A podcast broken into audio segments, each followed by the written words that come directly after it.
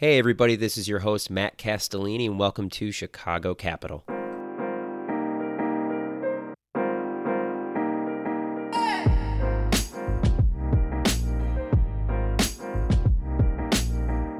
It's hard to think of an individual who has been a bigger advocate for the Chicago tech and startup scene than Ezra Galston. When I began the process of putting together a podcast on the Chicago startup and VC ecosystem, I knew that Ezra would be one of the must have guests. To be honest, I'm still in awe of our conversation and Ezra's passion for Chicago and entrepreneurship. Ezra's career is eclectic and deserving of its own podcast, but some of the highlights include time spent as a professional poker player an MBA from Chicago Booth, director of marketing at Card Runners Gaming, and a VC at Chicago Ventures. These experiences were all preludes to 2018 when Ezra and his team launched Starting Line. Throughout his investing career, Ezra has backed some of the biggest Chicago success stories, including M1 Finance, Chowbus, Spot Hero, and Cameo. I cannot thank Ezra enough for taking the time to nerd out about the Chicago ecosystem with me. This is truly a special episode, and it also marks the first video podcast for Chicago Capital available now on YouTube. Without further ado, here's my conversation with Ezra Galston. Ezra Galston, thank you so much for hopping on the show. I cannot tell you how excited I am for this one. I don't think there's many people who've done more for the Chicago community to put the Chicago community on the map, maybe besides, you know, Michael Jordan. So it's truly a pleasure to speak with you today. I appreciate the kind words. I don't think it's true at all and, and happy to talk through people who've had a far bigger impact on Chicago than than I have. I've just been I've just been blessed to ride the coattails of a couple of hardworking entrepreneurs. That's about it. Yeah, thanks for having me, man. This is cool. Yeah, yeah, of course. I would love to first start by asking you though a simple question. You know, creator economy is on the rise, passion economy is on the rise. Have you considered a side hustle as a poker coach? Because I'd be happy to be your first customer. um, so no, uh, although I have been around that world for a while. My, my, my first startup was a company called Card Runners that kind of before Udemy or Coursera existed, basically did that model for poker players. I'm actually started by two friends of mine out of their dorm room at University of Illinois, which is how I got to Chicago, and I was their first employee. And uh, you know, it was a similar model. It was basically, you know, it, they actually they, they, had like a poker coaching tab. Um, so it's definitely coming back. And we're seeing models like that grow in esports and in a bunch of other verticals. So yeah, it's cool. So I, it's fair to say that when you watch Casino Royale, you know what's going on. Uh, yeah, I think there's actually some inaccuracies in the in the scene. I can't recall exactly. I think a card. I think there's basically a card that's played twice or something. I remember reading a scene about it. But but what's funny is my former roommate David Paredes he was a consultant for Molly's Game, the, the movie all about Molly Bloom, and wrote the famous scene where the kind of uh, big fish in the game in LA kind of gets taken for a bunch of hands. He wrote the different hands that uh, ended up kind of uh, going down there. So that one at least was written by a real kind of true poker player, which was great. He, he helped amazing. Yeah.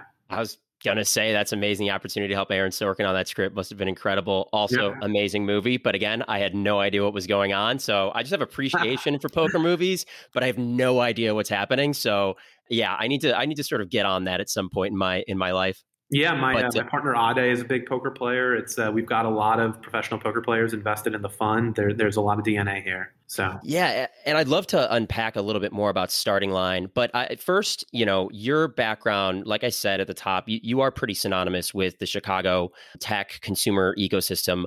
I'd love to hear how that relationship really began and where your love and passion for the city really, you know, comes from. Yeah, I mean, so I moved here in 2007 to join Card Runners, my friend's startup, uh, and just kind of never really left. Back then, there was no tech scene whatsoever. I remember Taylor came into my office one day and said, like, some VC firms reached out to him, and I was like, what does that mean? Um, this is, you know, 2007, 2008. Uh, there was an article in the Tribune or something like that, right? Uh, so there was no real scene here. I did marketing back then, and I didn't really have any peers. I remember like one time forgetting that we had a Facebook like campaign set up and it like ran for three months and I wasted a bunch of money. Like there were no dashboards, right? You just man kind of managed everything manually. But that's how I got to Chicago in the first place and kind of never left and started making making a bunch of angel investments and went to business school at the University of Chicago uh, Booth and. Uh, I, I think when I so so I started interning at a VC firm called Chicago Ventures, where I ended up spending six and a half years thankfully not as an intern. They they promoted me at some point. But I remember I just I loved hanging out with the young kids, like the 19 year old kids, the 21 year old kids. I mean, I was not that far apart in age. I was probably 26 at the time, maybe 27. And most of the VCs at that point most of the investors, most of the funded companies were more kind of established, experienced entrepreneurs, you know, just kind of in a different age bracket. And so I think it just happened very organically. I hung out with the people that I wanted to. I hung out with the people that that, that I found to be intellectually compelling and curious. And I give my former partners a, a ton of credit for just saying, like, Ezra, you you go be you, you go do you. Um, but it happened very organically, and it turned out that those types of people were typically building consumer businesses, which was my background as well, with a bunch of poker and gaming businesses businesses. So I, there wasn't a ton of thought that went into it other than just trying to surround myself with really interesting people who ended up doing really interesting things. And whereabouts did you realize you wanted to strike out on your own and start your own fund and specifically focused on consumer investments and you know the 99% of America when it comes to consumer investments? How did that sort of organically grow from that experience at CV? Yeah, I mean, so so the the, the startup market was changing a lot in the 2016 27 timeframe. And it's continued to evolve since then and, and we're going to have to evolve to continue to be competitive in the market. What i saw was that there was so much latent consumer demand for new products and services that companies would basically kind of raise a, a financing with very very little data or validation. But the moment they found any hint of product market fit there was so much pent up consumer demand for what they were doing that they would inflect very, very quickly. And I wanted to have a vehicle, a fund where we could invest in those businesses before they were fully validated. So that was kind of insight number one. Insight number two was, you know, 2017 timeframe, uh, a lot of talk about what is a real American, uh, red states and blue states, who's a one percenter, who's a 99 percenter.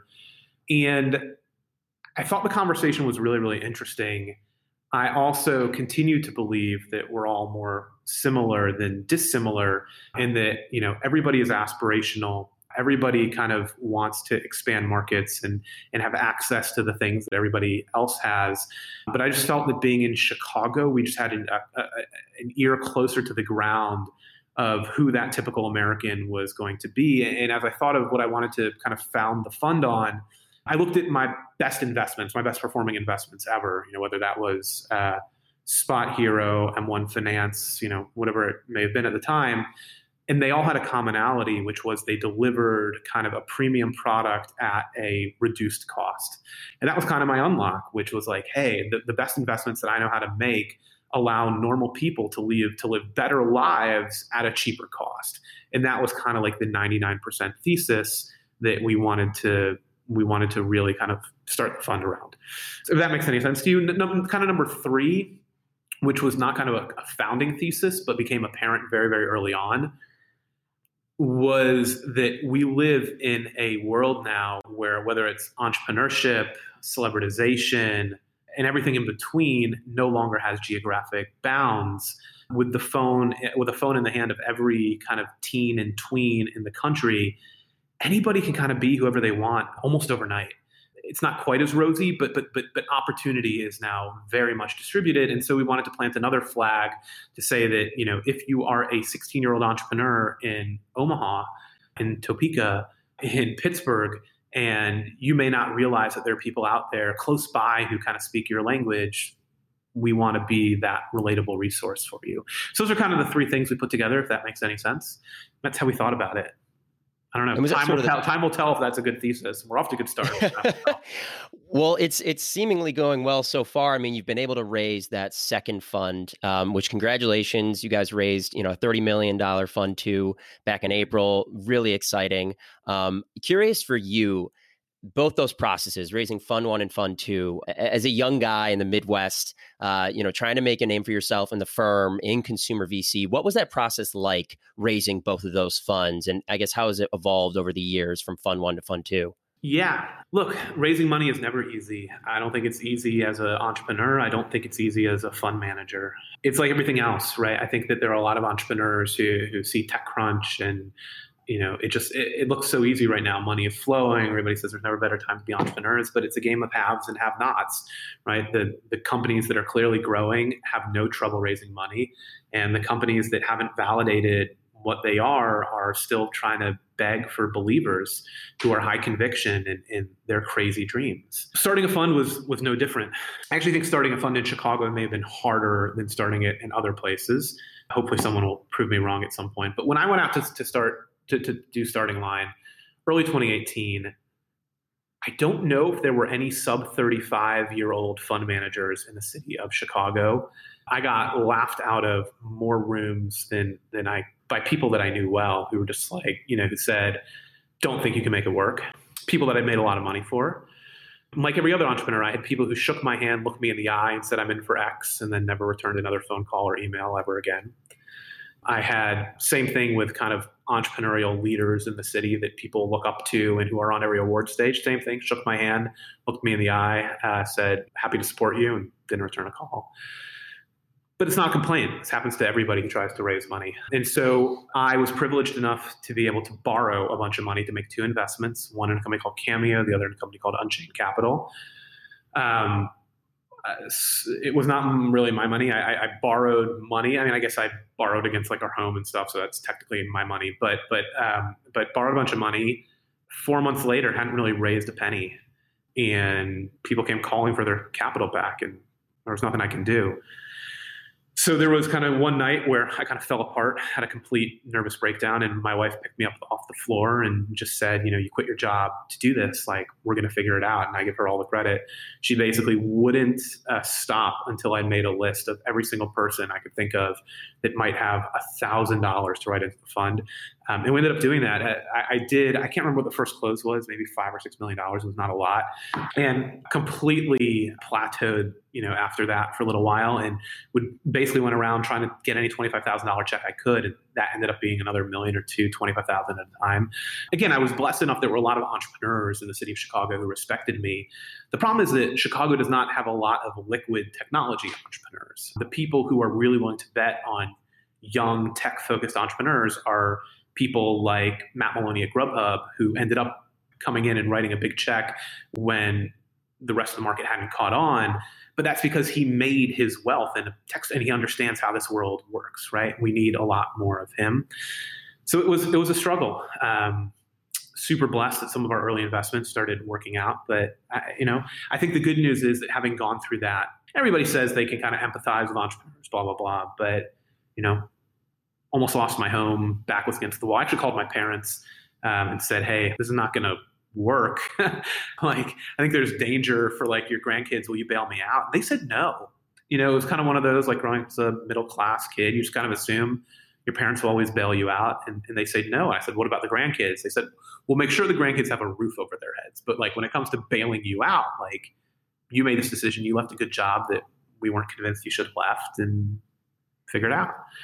And I think a lot of entrepreneurs have been in the same place, and it just creates a big chip on your shoulder that you want to prove all the people wrong. I mean, I don't know why I'm going into this much depth, but I remember pitching someone who I knew I thought pretty well, and they said to me, "Tell me the one company you're most excited about that you've ever invested in." This was January, February 2018. I don't uh, and I said M1 Finance, and they spent the next 45 minutes berating me about how M1 Finance had no differentiation, the product was terrible, and no economic model, and would never be a business.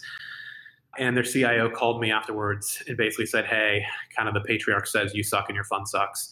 And you know that company is now a unicorn and one of the fastest growing fintechs in, in the country. And, and it's not, you know, people are allowed to be wrong. Everybody's allowed to be wrong. But but I have learned that when people put their you know convictions on the line to tell us what their dreams are, that we're going to do the best we can to treat them with respect. Like everybody makes mistakes. We we we botch some follow ups here or there, and you know we, we, we promise to make an intro that sometimes you know we botch. But at the end of the day, I, I do believe that we respect everybody that we have a conversation with. First off, unbelievable story, and to me, it seems like when you know there's so many there's so much capital in the market today and vc money itself it seems like has become commoditized but i think the the founding story of your fund is itself a differentiator i think when you're pitching founders on why working with starting line it seems to me like you guys have really been in their shoes. You understand the risks, you understand the adversity, you know, at least to a degree. But I think you mentioned the topic of conviction. And and I kind of would love to talk about some of the differentiations of starting line because I think it's a really unique place.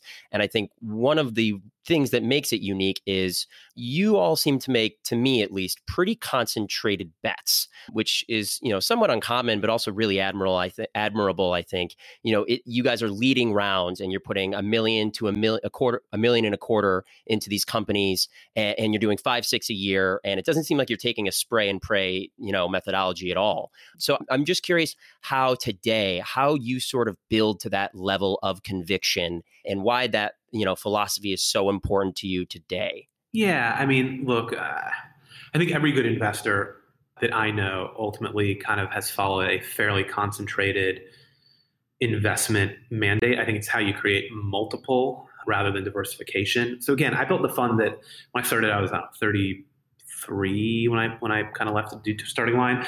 So the, the question in my mind is like how do i create a multiple of wealth, not preserve wealth. And so that has kind of always underpinned our kind of concentrated focus. When it comes to conviction, actually, I'll admit that it's never been harder to have conviction um, because the markets are moving so fast and there's so much chaos and so much noise. It's just something we're struggling with right now, to be honest. We haven't completely abandoned like the only big checks, but we're, we're seven months into the new fund and we've written three small checks which is which we don't plan to do more of because again it's like most of those are looking really good. It's like well crap why didn't we write a bigger check? So i think we're learning from that experience but it, it's the hardest thing to do in the current market. The only solution that we've found which has been really tough in, during covid is to build relationships with people over a long period of time. And the moment they end up wanting to do something just kind of writing them a check on who they are the problem is that that is not a very differentiated strategy. Lots of uh, smart people can also kind of sniff out other smart people, and you know when that person wants to do something, those rounds get very, very oversubscribed very, very quickly. That's number one. We the, the largest check we've written out of Fund Two so far was actually it wasn't a cold inbound, but like didn't know the team very well but you know, one of the questions we always ask any founding team is kind of like, "What's your secret and how did you earn it?" And it was it's an auto business. We haven't announced it yet, so so kind of not uh, saying too much here, but they uh, were able to they were able to communicate with strong clarity what their secret was uh, where it came from, how they earned it. And then we went and did diligence over a period of about know, four to six days with, I don't know, 20 prospective customers or vendors, whatever it was. And we're just able to validate that that secret was true. And it wasn't an unknown secret, it was just a super under leveraged, under operationalized secret. And so that was a company that we built super, super high conviction in. I, I do think as a fund, though, things we do differently are, I don't think we've ever had a partner meeting. One entrepreneur that we invested in texted me two weeks ago and said, Hey, uh, we may actually take in a little bit more money because we're seeing that we have a whole lot of leverage from this or that. Uh, and I said, Great, give me two hours. Texted him back and said, We'll take it all. And they called us, and you know, myself and my partner Ade, we actually we were doing a meeting with them later that afternoon. Said, "You've just got to productize this. Like everybody else says, okay, like why don't you show us the latest data? Why don't you bring us into into the room, you know, and we'll have a conversation." I said, you just got to productize this. But it wasn't that complicated for us. The question was just, we have X dollars of exposure to these people that we think the world of. Like, don't we want more exposure to them? Isn't this ultimately a game where you just want as much, much exposure as possible to the most extraordinary entrepreneurs in the world? And so that was a really easy question to answer. It's like, how are we going to have a meeting over this? It's not meeting worthy. Like it's not even phone call worthy. An entrepreneur just reached out to me earlier and said, "Yeah, you know, here's what we're thinking about. Give me a call uh, if you want to discuss this." Or happy to have a call to chat about it further. And I said, "I would never waste your call on something like this. You know, 100, you know, 100 times more about the market than than I do. I just want to make sure we're not getting distracted. But like." It's your business and you're the expert. Anyway, but but yeah, I, I think that we try to make decisions based on conviction, not kind of group consensus or group think. I've told each of our partners, Haley, Ade, and Scott, like when you have conviction about a business, let's invest. But I'm going to ask you if you only get to make one investment this year, is this going to be the deal you want to do? And often the answer to that push is like, nah, I guess not. Right. But sometimes the answer is yes. And when the answer is yes, we make the investment, period. And post investment at Starting Line, what are some of the ways in which you and the rest of your team attempt to help your companies win or at least you know get to product market fit or or get those first thousand customers i saw on your website you mentioned an example of you know buying thousand buying thousands of the product yourself in order to to get it off the ground and it seems like almost taking a page out of the paul graham doing things that don't scale at the very beginning to get some you know traction and liquidity but just curious to hear what sort of methods you guys have have used in the past to try and roll up your sleeves and help those portfolio companies yeah, I mean, uh, we're certainly some of the biggest customers of our own companies. I mean, I bought Infinite Cameos in the early days. I own virtually every or nearly every pot, pan, knife, pizza pan that made in cookware I've ever made.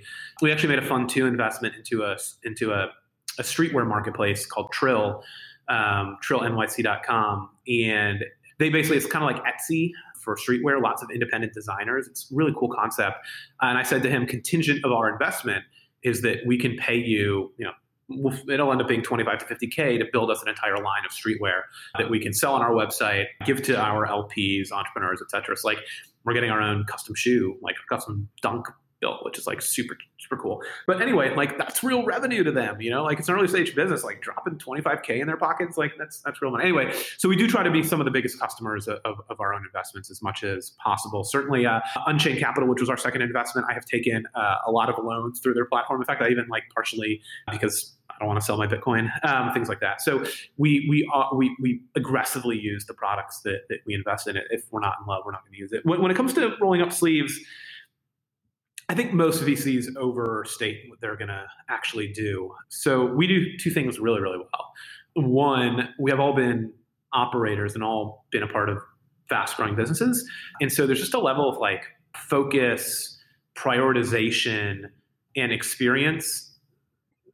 I, I don't think we ask questions that are all that interesting. We basically ask the same kind of three questions all the time, but hearing it from us um, when there's no one else kind of barking it in your ear, chirping it in your ear, I do think makes a difference. Those questions are like, where are we constrained?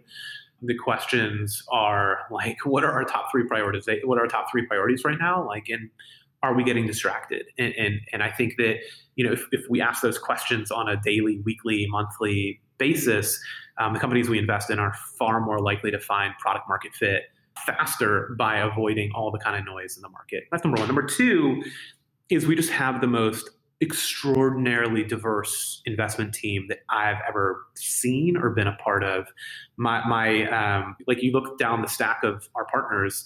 Uh, Haley was early at Trunk Club and helped kind of spin up their analytics department when they decided to do a, a, a men's uh, fashion launch. She kind of raised her hand to help kind of lead that initiative. So when it comes to like analytics and biz ops, like she is very much in the weeds with, with a lot of our investments and her background at Trunk Club and then her business after that called Mac and Mia that had a kind of an asset acquisition by Stitch Fix makes her super, super, super relevant and authentic in retail, commerce, etc.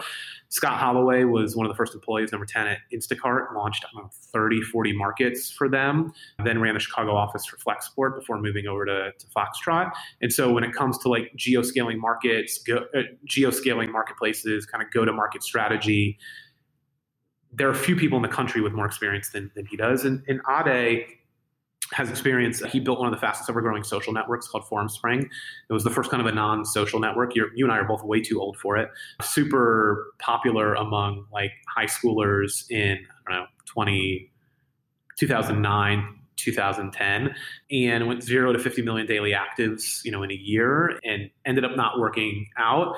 Uh, and he moved back to Indianapolis and started a, a, a, software business called FormStack that was acquired. But but again, like when it comes to mobile product, when it comes to viral growth loops, social like incentives and dynamics, there are few people in the world who've seen more than he has from the inside, going kind of zero to 50 million back down to close to zero and trying to like you know save anything you can in the middle like kind of has seen it all. So it's such a diverse team that to bring that level of voices around the table i do think adds a lot of value to to the to, to the journeys that we are trying to help accelerate. And i think it would also to eliminate or at least reduce the chance of like bias creeping in where especially consumer sometimes i think it can be challenging because you can look at a consumer product and maybe say well that this isn't for me or this isn't for any of my friends or my family so i don't get the viability of it but to your point the more you can diversify any team but a consumer team in that sense it can only be beneficial when you guys are screening these investments is that kind of your sense of it as well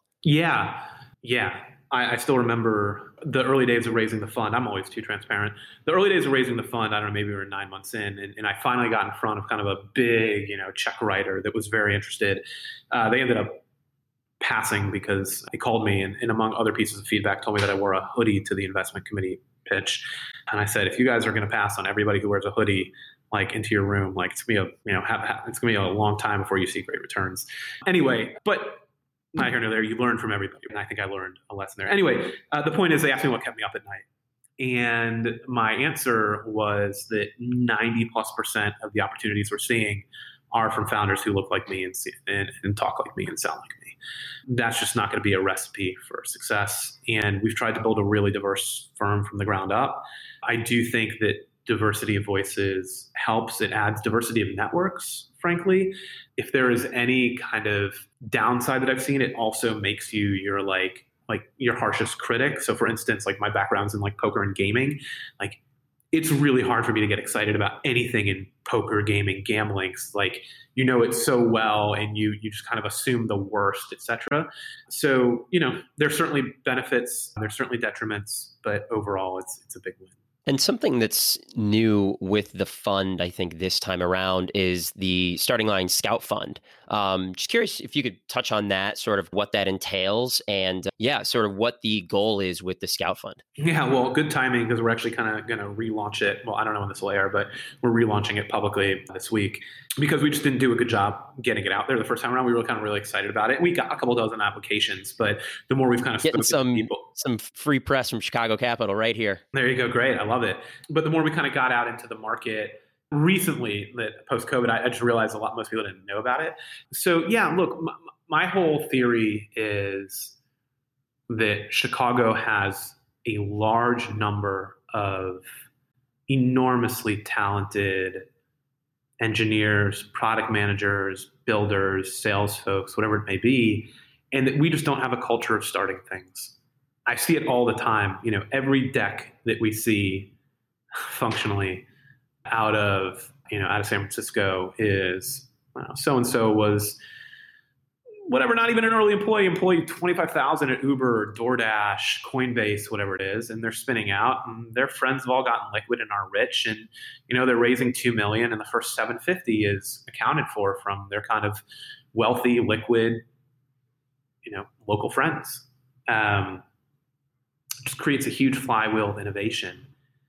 And we have nothing like that in Chicago. If, if there is any, you know, one, one of the worst things that's happened to the city I don't think it's necessarily anybody's fault exactly, is that even our successes in general have not had enough of an employee equity base where people got really, really wealthy. The number of people who've kind of aggressively paid it forward in the city, meaning, you know, saw nine figures worth of wealth creation from a tech startup and aggressively put that money to work, one or two hands but that's at the high level. The underneath that is like there haven't even been enough people who've seen seven figures that are comfortable writing $25,000 checks.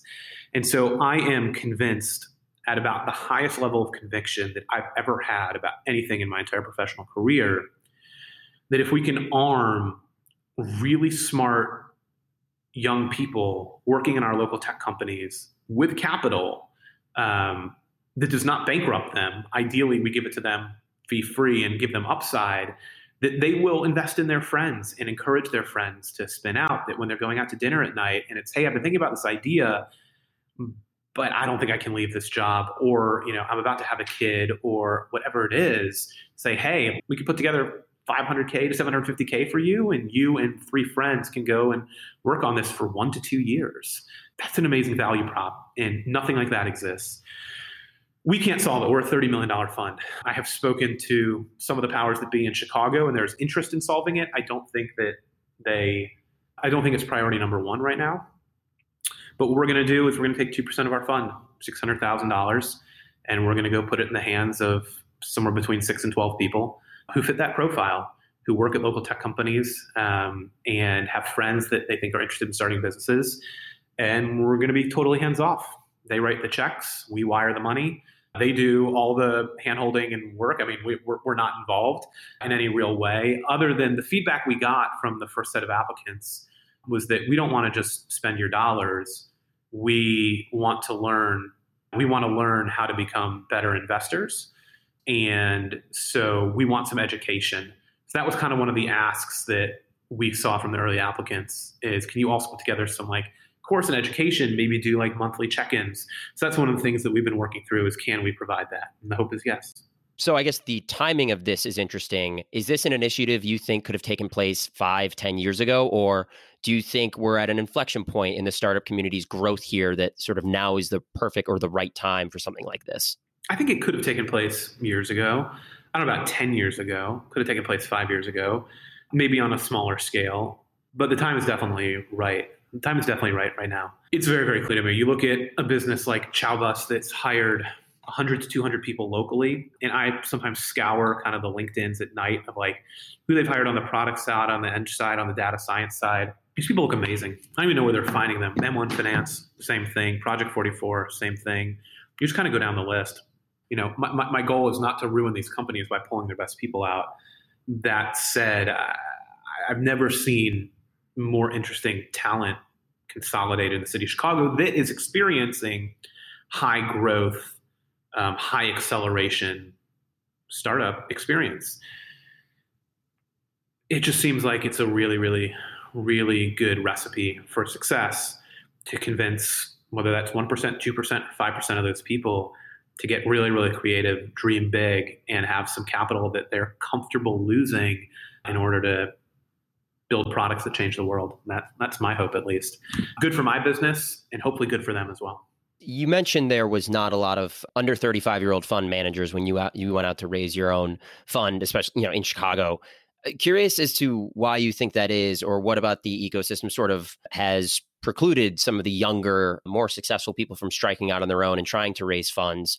Uh, I'm just wondering if there's a macro sort of you know meta statement on the on the Midwest or in the ecosystem there. Yeah, there's a lot to say here. The good news is that that's changing. You've got Victor and Mike at M25. You've got Samara at Chingona. I get introduced now to. You've got the entire crew at Long uh, at Long Jump, by the way, that is about the most excited I've ever been about anything for what it's worth because I, I, I I remember whatever. It, has been a long time coming. We've got them on the podcast in two weeks, actually. So I'm looking forward to that. Fantastic. They're extraordinary operators, extraordinary people, uh, just so good.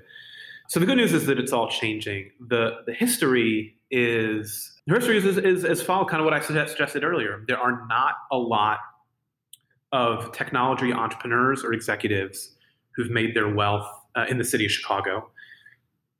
So when it comes to going out to raise money, your cohort of people who understand you, relate to you, are able to believe in you at the earliest stages because people believed in them at the earliest stages, And that's a very, very small pool of capital.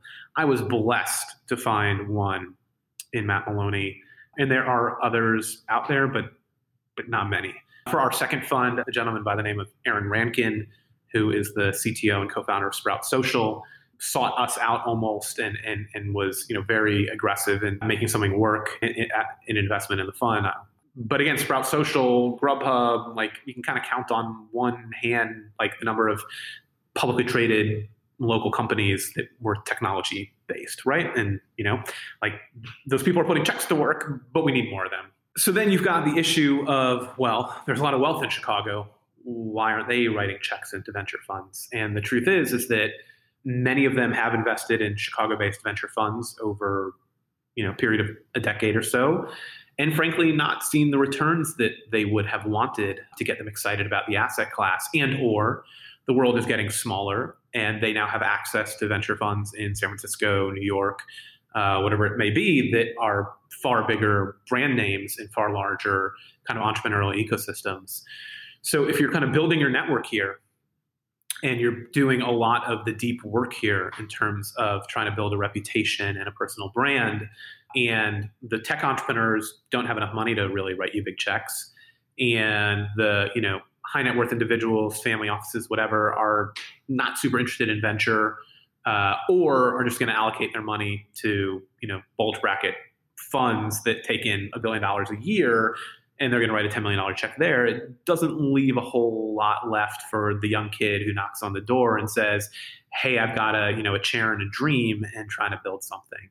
Because the question is, how are you going to win in Chicago? How are you going to be differentiated? You're too small for us even to write a check. You know, all those sorts of things.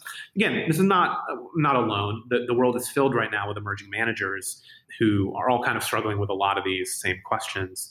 The good news is is that there are now more than there there are more kind of ten thousand to two hundred fifty thousand dollar check writers, especially here in Chicago, than I've ever seen before. Whether it is like some startup liquidity, you put some money in Tesla, you put you put some money in Bitcoin, whatever it may be. There is so many checks that if you use a platform like AngelList or, I think you know Carta's gonna have an offering soon. I'm encouraging a lot of my friends to try to raise two, three, five, ten million dollar funds, fifty thousand dollars at a time to be able to go put some more money to work. So the good news is that is changing very uh, quickly in Chicago. And the hope is that those people who today are $100,000 check writers in five years will be $1 million check writers. And that would just be a step change difference in our trajectory globally.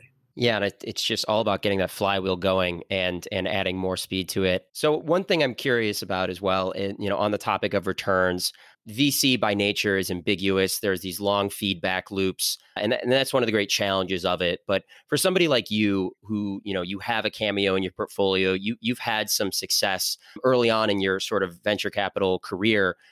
Does the feedback loop just get a little bit easier to deal with over time? Does the ambiguity get a little bit easier over time, or is that always still a challenge for you as a venture capitalist? I think it's always a challenge. I'm super insecure about my skills in this job. You know, I see my friends running circles around me in San Francisco, in Los Angeles. Cameo is a once in a lifetime kind of business, potentially a once in a career kind of opportunity. It's a great business. What what kept me up at night for a while was, you know, was our first fund a one hit wonder? Did we have you know one one winner and you know the rest would not really live up? So I, I feel better at night now. Felt I feel better now. I mean, our fairly public about this. Our first fund right now is I think about a five and a half times gross return in three years on paper. Cameo is about half of that, but the the rest of our investments are now half of that as well, which means that they're still the biggest breakout, but we've sourced a bunch of really really good winners whether that's kind of made in cookware, Unchained Capital, a business here in town called Clover that's doing phenomenally well, Soona, which is a kind of a next gen photo, photo, photo studio in, in, Denver, Minneapolis. We found some amazing, amazing investments. Um, that said, does it change the calculus? No, I'm still super insecure. That there's, you know, I read, I don't know, term sheet and DealBook and TechCrunch just like everybody else, and it seems like companies are growing faster than ever, and you look at your own portfolio and you, you kind of think, are we doing the best that we can? What I feel good about is that I is that either myself or our partners deeply believe in every investment that we've ever made. We've never made an investment and then kind of like regretted it the next morning, you know, like said yes out of pity or something. Like we, that's not how we operate. We've been super high conviction everything we do, so that if it works out, it doesn't work out. At least we have a great time with the entrepreneurs, you know, building things. And, and that's, I think, the pleasure of the job. But do I get less insecure? No. If there's anything that makes me hopeful, it's that we've now backed two entrepreneurs who spun out of Cameo Greg Kaplan, who was interim CMO and started a company called Spot Meetings here in town, which is a product to get you off Zoom and get you into walking meetings. Uh, and then another one, which is a stealth company that doesn't want to be talked about yet. But that makes me really excited that we were a high conviction investor in a business, sat on their board, sit on their board, uh, and that their early employees who are phenomenal kind of came to us, you know, and said, "Hey, we're going to do X or Y. We'd be interested in you having you on our cap table." That gives me a little bit of confidence moving forward that we treat entrepreneurs and teams well, and so the teams will come back to us as they do new things.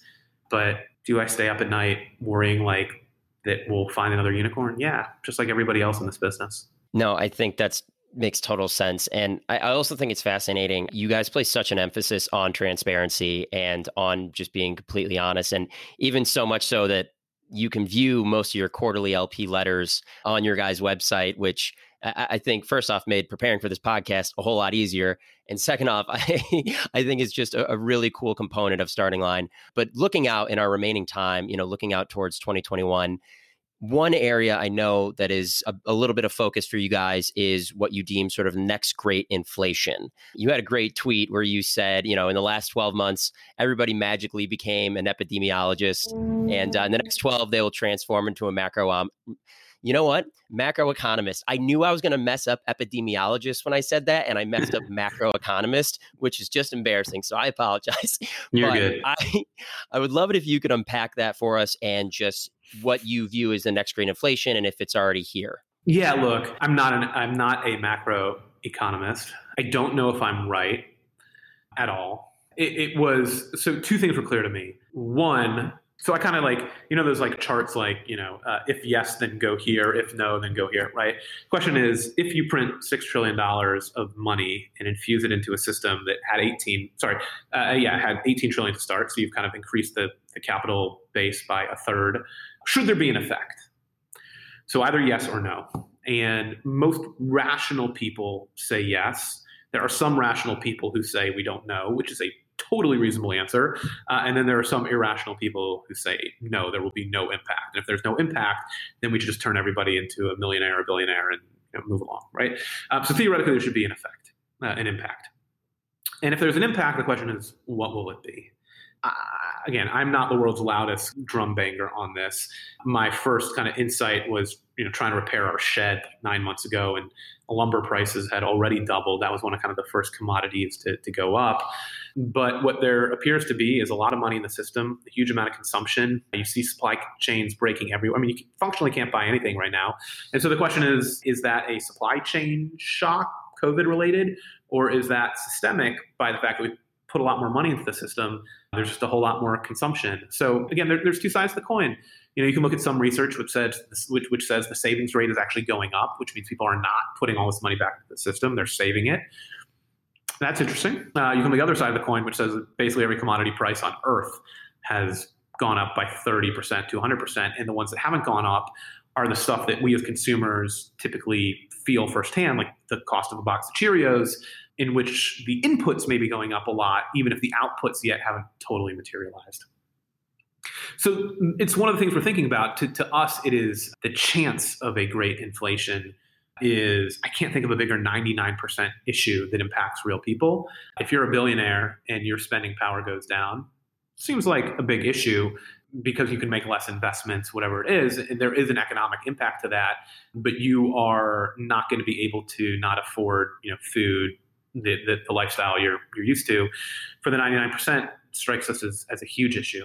For the 99% right now, if you're trying to make any home repair and lumber is up 250%, if you're trying to go on a vacation and gas prices are up 80%, right? Like you can just kind of go through the stack. Commodity food prices are up materially. And the cost of going to the grocery store will, will go up a lot.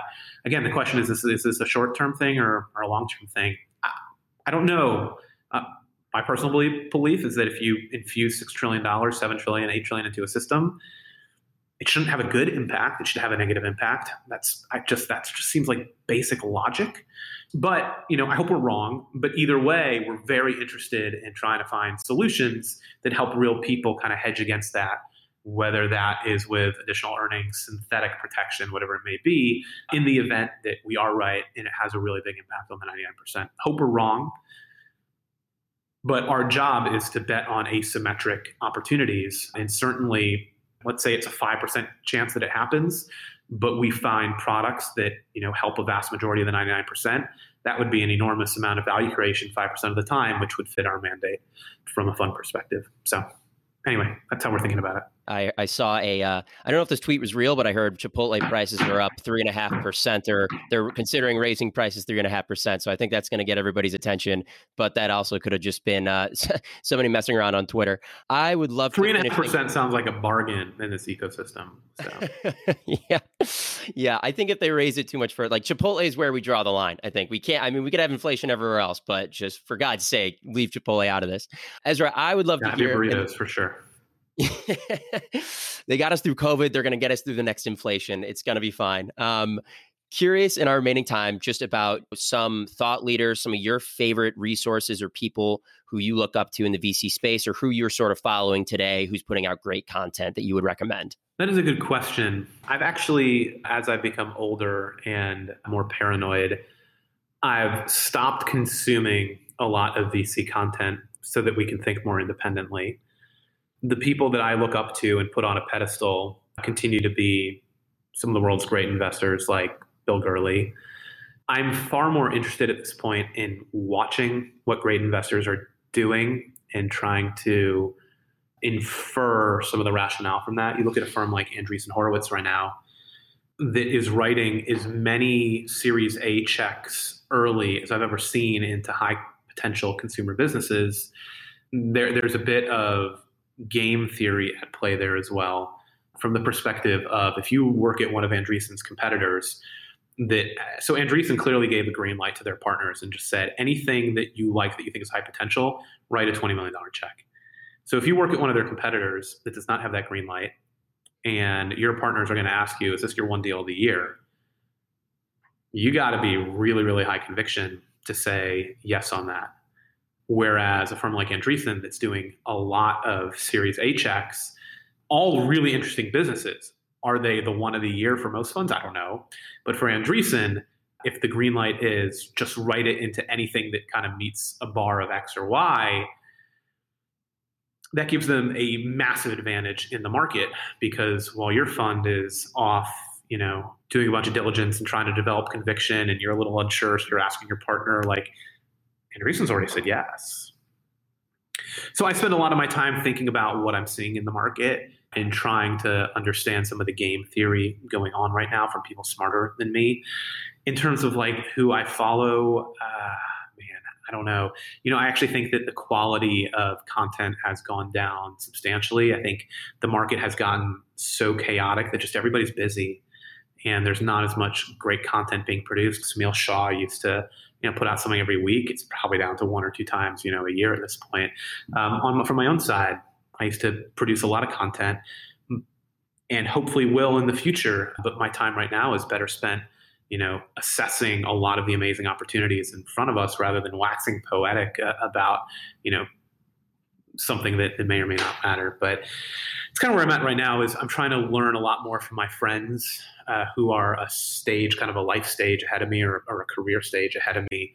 Uh, rather than just kind of reading content. And that's probably what I would advocate for anybody interested in this business or even on the founder side, or find people kind of one round ahead of you, so to speak, who've been through it and like you for whatever reason will let you kind of ride their coattails for whatever reason and ask questions and pester a little bit and be annoying and all those good things. So Awesome advice, Ezra. I'm definitely going to take that to heart. Thank you so much for joining us on Chicago Capital. We really appreciate. Cannot wait to have you back. Amazing. No, super glad to be here. My pleasure. Hope this comes out well. Uh, and happy to do it anytime. Awesome. Ezra, take care. Thank you. If you are a founder seeking venture capital investment at the pre seed through Series A stage, check out Manifold Group. We're a venture holding company based in Chicago with offices in Dallas, Los Angeles, and soon Atlantic Canada. We believe early stage private investments represent an excellent investment opportunity, but existing investment models in the space leave much to be desired. Manifold is a new model for growth in the new economy, designed to create and capture value at the early stage through synergies across its venture fund, incubation and acceleration studio, and advisory firm. Learn more about Manifold at www.manifold.group. And please tune in for the next Chicago Capital episode.